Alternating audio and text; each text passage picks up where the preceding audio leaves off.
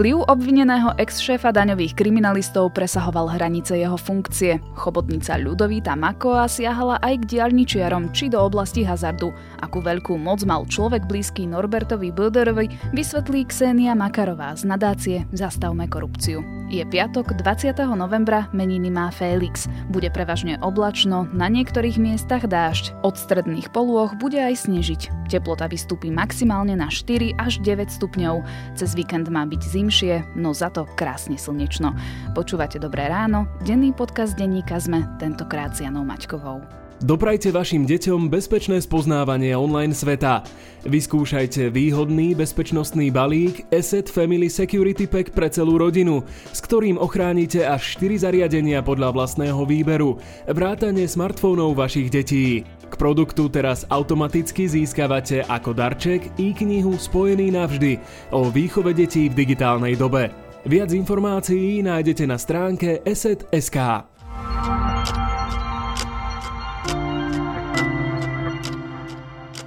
Najprv krátky prehľad správ. Začalo sa vypočúvanie kandidátov na post generálneho prokurátora. O funkciu sa uchádza 7 ľudí. Včera vystúpil Jozef Čentéš, Tomáš Honc, Jan Hrivnák a Juraj Kliment.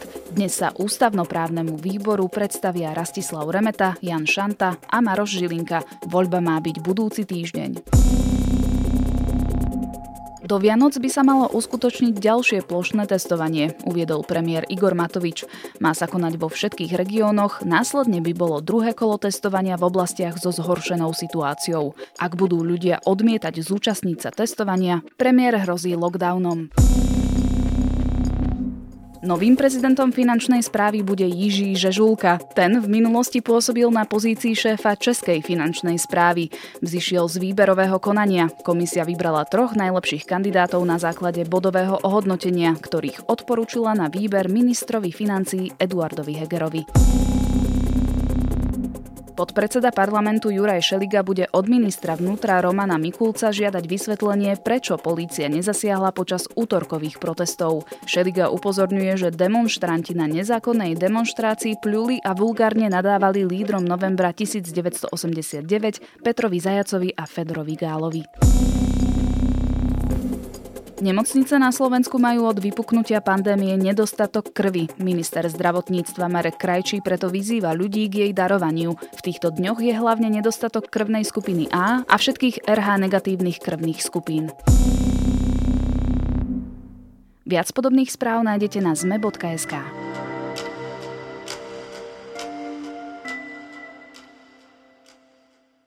Mal vydierať podnikateľov a vynášať citlivé informácie. Bol súčasťou premyslenej korupčnej štruktúry, ktorú viedol Norbert Böder a spomínal ho aj Marian Kočner v tréme. Ľudový Dmako sedel na stoličke šéfa daňových kriminalistov 6 rokov a za ten čas sa písalo o jeho veľkých majetkoch, ktorých pôvod nevedel vysvetliť. Jeho vplyv totiž siahal do rôznych oblastí a detaily o jeho praktikách sa začali vo väčšom vyplavovať na povrch až po jeho zadržaní. Viac si povieme so Kseniou Makarovou z nadácie Zastavme korupciu. Špecializovaný súd rozhodol o jeho väzbe za Makoa sa prišiel zaručiť aj kňaz Nomárne. Putoval za mreže, nijako ale neprotestoval a neobrátil sa na najvyšší súd súd, čo nebýva v podobných prípadoch zvykom. Pán Mako, čo hovoríte na rozhodnutie sudcu? Môj klient sťažnosť proti rozhodnutiu o väzbe nepodal. nepodal. A meno Ľudovít Mako sa skloňuje vo verejnosti už niekoľko týždňov, vlastne mesiacov. Vieme, že bol šéfom kriminálneho úradu finančnej správy, v júni ho však z tejto funkcie odvolali, no už v septembri skončil v rukách policie.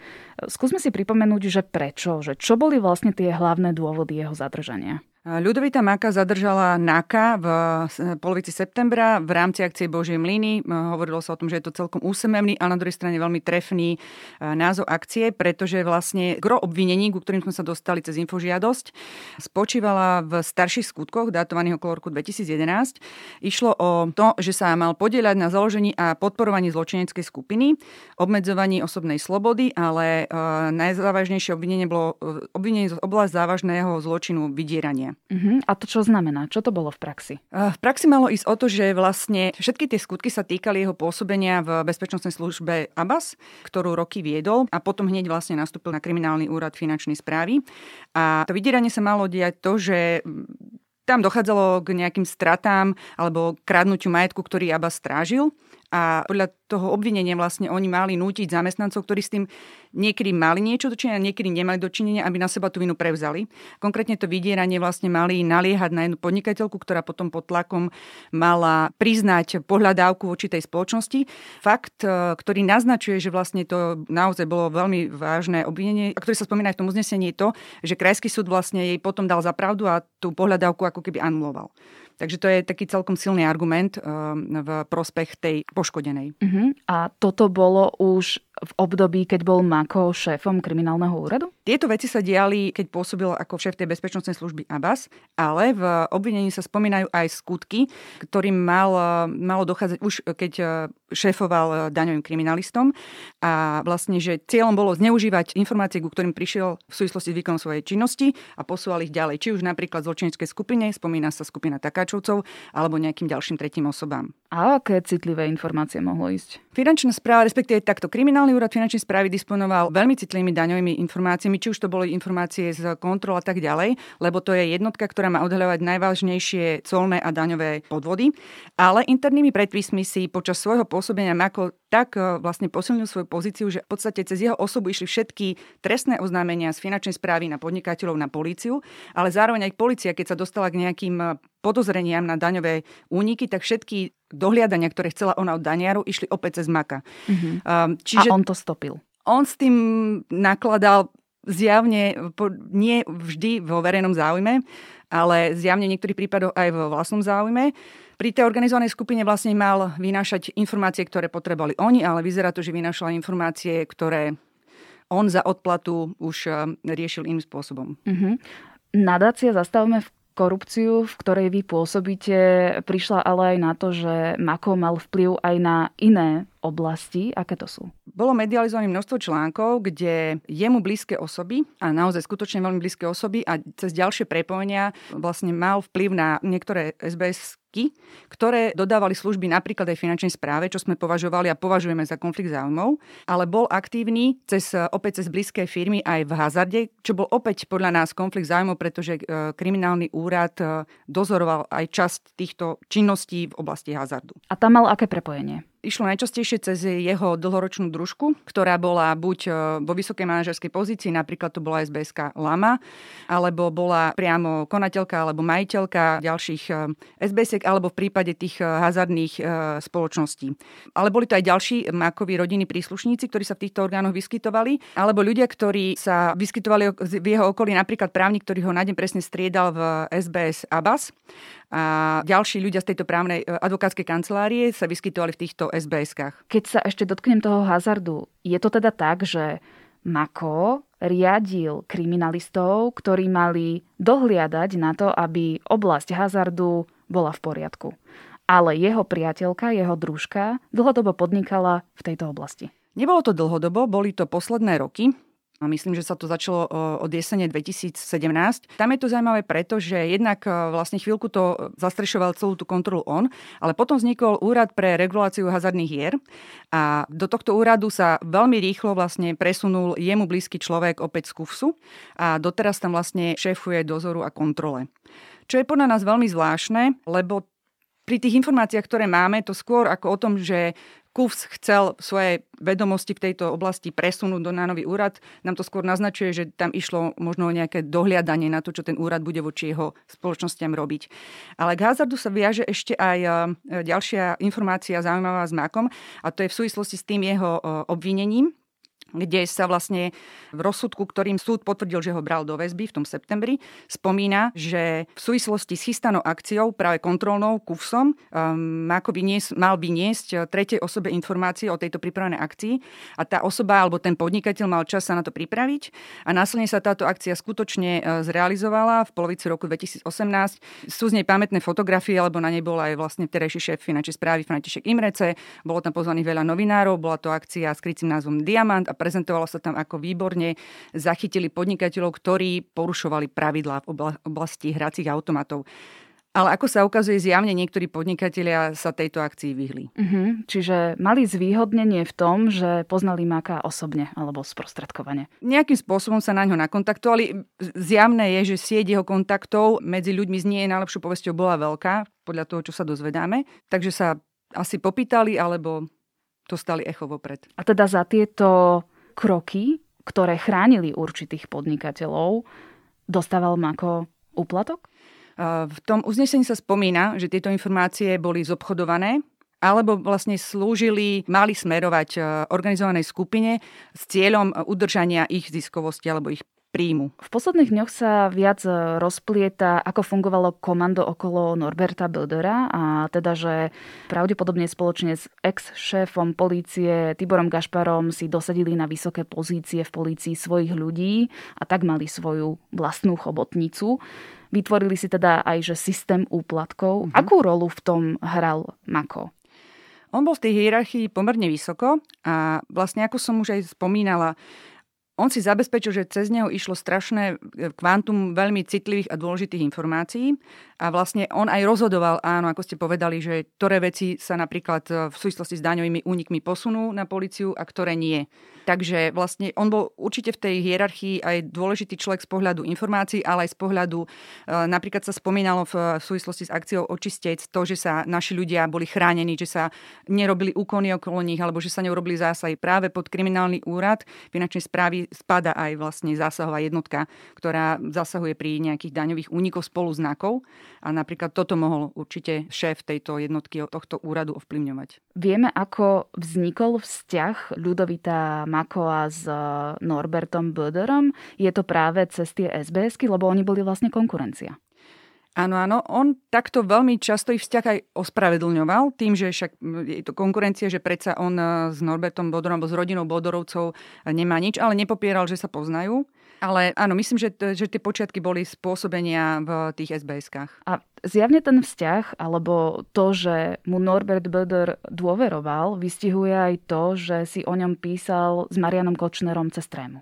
Áno, Písali si spolu o ňom, naznačovali, že vlastne prečo, že vterejšia ministerka vnútra ho nechcela za prvého viceprezidenta a ono to aj svedčí o tom, že e, naozaj sa objavili v médiách správy, že on e, na ten post mal smerovať. Takto médiá v, v minulosti priniesli kopec informácií aj vlastne o nejakých podozreniach okolo Mako a okolo činnosti jeho úradu, aj okolo podozrení okolo prepojení na policii, ale tá informácia, e, ktorú sme čítali, že sa tá skupina cieľene stretávala a dohadovala si kto čo presne spraví, aby ochránili tých svojich ľudí, ktorým buď za odplatu alebo za nejakých iných, pre iný benefit, e, ktorý chránili, tak tá je bola aj pre mňa veľmi, veľmi prekvapivá a zaražajúca. To, čo sme sa teraz dozvedeli o Boderovom komande, vyplýva vlastne aj z výpovedí Maka. Ten začal vlastne spolupracovať s policiou takmer od začiatku, od momentu jeho zadržania v septembri.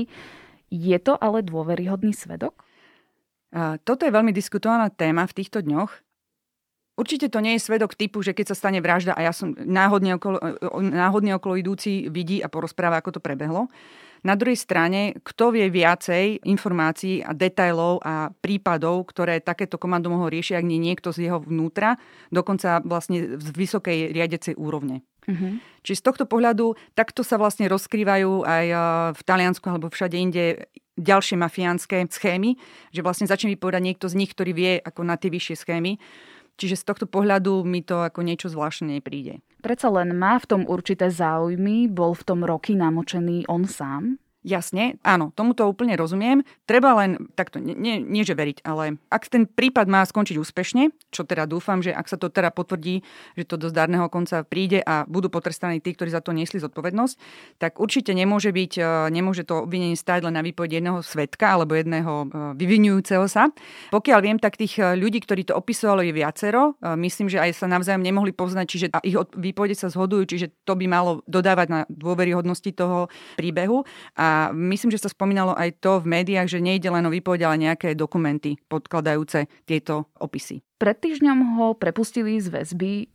Nie je to podľa vás chyba vzhľadom na to, že v septembri ho do väzby vzali kvôli tomu, že mali podozrenie, že bude ovplyvňovať svetkov a spoluobvinených? Áno, policia vrátane prokuratúry v posledných eh, týždňoch sa snaží obmedzovať informácie, ktoré sa dostávajú v súvislosti s ich úkonmi vonku. Tak je to aj v tomto prípade, či sme sa dozvedeli len, že bol prepustený z väzby. Veľa okolností nevieme. Ale určite to nepovažujem za dobrý signál. Minimálne napríklad z toho pohľadu, že keď eh, vlastne bol vzatý do väzby v rámci pompeznej akcie NAKA, kde bol použitý aj vrtulník, tak e, následne NAKA vyzvala podnikateľov, ktorí majú skúsenosť s nejakými nekalými alebo problémovými praktikami kriminálneho úradu, aby sa prihlásili. Čiže z tohto pohľadu, ak teraz títo podnikatelia, ktorí naozaj tak urobili a vidia, že bol prepustený, pre nich to dobrý signál určite nie je. A určite to nie je dobrý signál aj vzhľadom na tie obvinenia, ktorým čeli v rámci akcie Božiem línia, to je napríklad je to obzvlášť závažený zločin vydierania alebo obmedzovania osobnej slobody, lebo to naozaj nie sú zanedbateľné zločiny. Ako to vlastne teraz vyzerá na kriminálnom úrade finančnej správy? Sú tam ešte ľudia, ktorí pracovali a hm, v podstate nie ani pod, ale pre Makoa? On ten úrad viedol 6 rokov, za tú dobu aj prirodzene, ale asi aj eh, nejakým cieľeným eh, vedením sa tam pomenili ľudia na rozhodujúcich pozíciách. Boli medializované prípady, že namiesto toho, aby vyberal odborne si námestníkov, napríklad bolo kritérium to, že bol niekto jeho sused alebo nejaký rodinný príslušník čo teda určite pre takýto elitný útvar nie je dobrým signálom. KUFS vedie e, nový šéf, ktorý vzýšiel z výberového konania, ktoré sme vlastne aj mohli nejak verejnosť v zásade nejak sledovať a dozorovala finančná správa a čiastočne ministerstvo financií. Čiže toto považujem za dobrý signál a pokiaľ viem, tak sa e, začínajú pomaly aj e, vymieňať tie pozície a vlastne je prirodzené, že nový šéf si bude pretvárať ten úrad na svoju podobu. Určite je problémom to, že prepustiť e, ľudí v štátnom zamestnaneckom pomere nie je také jednoduché. S tým sa boria teraz aj ostatní noví ministri. Takže treba sa vyrovnať s tým a možno tie prechody nie sú podľa predstav na všetkých, ale treba dúfať, že pôjdu ďalej. Vy ste to už spomenuli, že Mako pôsobil na svojom poste 6 rokov. Aj to ste spomínali, že v médiách sa často hovorilo o tom, že má obrovské majetky, ktorých pôvod nevie úplne znateľne preukázať. Dokonca vyplávali na povrch aj podozrenia o tých vydieraniach, o ktorých sme sa tu rozprávali. No nič sa neurobilo. Nikto nič neriešil. Ako je to možné, že za tie roky sa nič nestalo? Táto otázka by mala smerovať predošlým šéfom finančnej správy, ktorý vlastne aj prezidentovi, za ktorého Mako pôsobil. František Imrec. Áno, ale čo môžem povedať len tak môj odhad, čo som tu tak čítala na tej finančnej správe, ako keď pôsobil viacero záujmových skupín a každý z nich tam mal dosadeného človeka na tej pozícii, ktorá pokrývala tú záujmovú oblasť. A vlastne aj tá fakt, že sa nemedializoval nejaký prípad, že by tá inšpekcia finančnej správy, ktorá má práve kontrolovať a dozorovať a riešiť prehrešky svojich zamestnancov, nejak exemplárne niekoho potrestal alebo že niekoho vyviedli putách a tých prípadov tam bolo medializované už na úrovni bežných daňových úradov mnoho, svedčí o tom, že platila, môžem to nazvať nejaká tichá dohoda, že si nebudeme akože kafrať do ty necháš žiť mňa, ja nechám žiť teba. Takéto mm-hmm. niečo, tak to by som to opísala. A teda myslíte si, že František Imrece ako riaditeľ vtedajší e, finančnej správy a možno aj minister financí Peter Kažimír vedeli o týchto praktikách? Uh, ja som sa teraz aj v súvislosti s uh, blogom, ktorý sme vydali, um, na to Františke Mreceho pýtala. On mi odpísal, že nevedel informácie, ktoré sú teraz medializované v súvislosti s obvinením Makova alebo vlastne s tou akciou Očistec. Na druhej strane, ak vedete takýto dôležitý úrad, je pre mňa nemysliteľ a medializovaných je toľko pochybností okolo napríklad konkrétneho človeka, ako bol Mako, je pre mňa nemysliteľné, aby ste sa nejak e, vy ďalej nepatrali po tom, kto sedí na najkľúčovejších informáciách vášho úradu. Mm-hmm. Potom to považujem za manažerské zlyhanie toho prezidenta. A Peter Kažimír? Peter Kažimír sa vždy tváril, že finančná správa je ako keby samostatná jednotka čo do určitej stra- časti je, ale na druhej strane on eh, menoval prezidenta finančnej správy, tak ako to teraz spravil eh, minister Heger eh, s novým prezidentom finančnej správy. Čiže tam sa tiež z tej zodpovednosti podľa nedá úplne vyzuť. Bolo to také skôr privieranie očí? O praktikách Ľudovíta Makoa a o korupčnej chobotnici nielen vo finančnej správe som sa rozprávala so Kseniou Makarovou. Budúcnosť kancelárií je tu. Nezáleží na tom, či ste rastúca alebo zavedená firma. Buďte súčasťou nových priestorov v Nivi Tower. Vytvorili sme pre vás Cubes, plne servisované kancelárie, ktoré sa jednoducho prispôsobia vašim požiadavkám a veľkosti vašej firmy. To všetko bez dlhodobej viazanosti. Nechajte svoju firmu rásť. Viac na flexipriestor.sk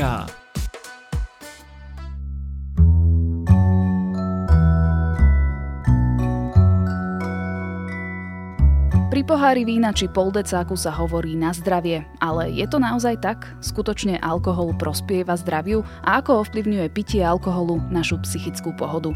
Organizácia Movendy SK, ktorá propaguje životný štýl bez alkoholu, sa snaží zodpovedať na tieto a mnohé iné otázky vo svojich videodiskusiách. Tá posledná je s hudobníkmi Braňom Jobusom a Martinom Valihorom o tom, ako prekonali svoju závislosť, čo im alkohol v živote spôsobil a ako hodnotia svoje roky abstinencie. To je môj tip na záver a na dnes je to všetko. Počúvali ste Dobré ráno, denný podcast denníka ZME s Janou Maťkovou. Okrem mňa ho pripravujú aj Nikola Bajánová, Zuzana Kovačič-Hanzelová, Tomáš Prokopčák a za produkciu Jozef Matej a Dávid Tvrdoň. Nezabudnite, že dnes vychádza aj nový diel podcastu Tech FM, v sobotu Klik a náš nový podcast Mimóza a v nedelu Dejiny o železnej opone na československých hraniciach. Krásny víkend a do počutia v pondelok.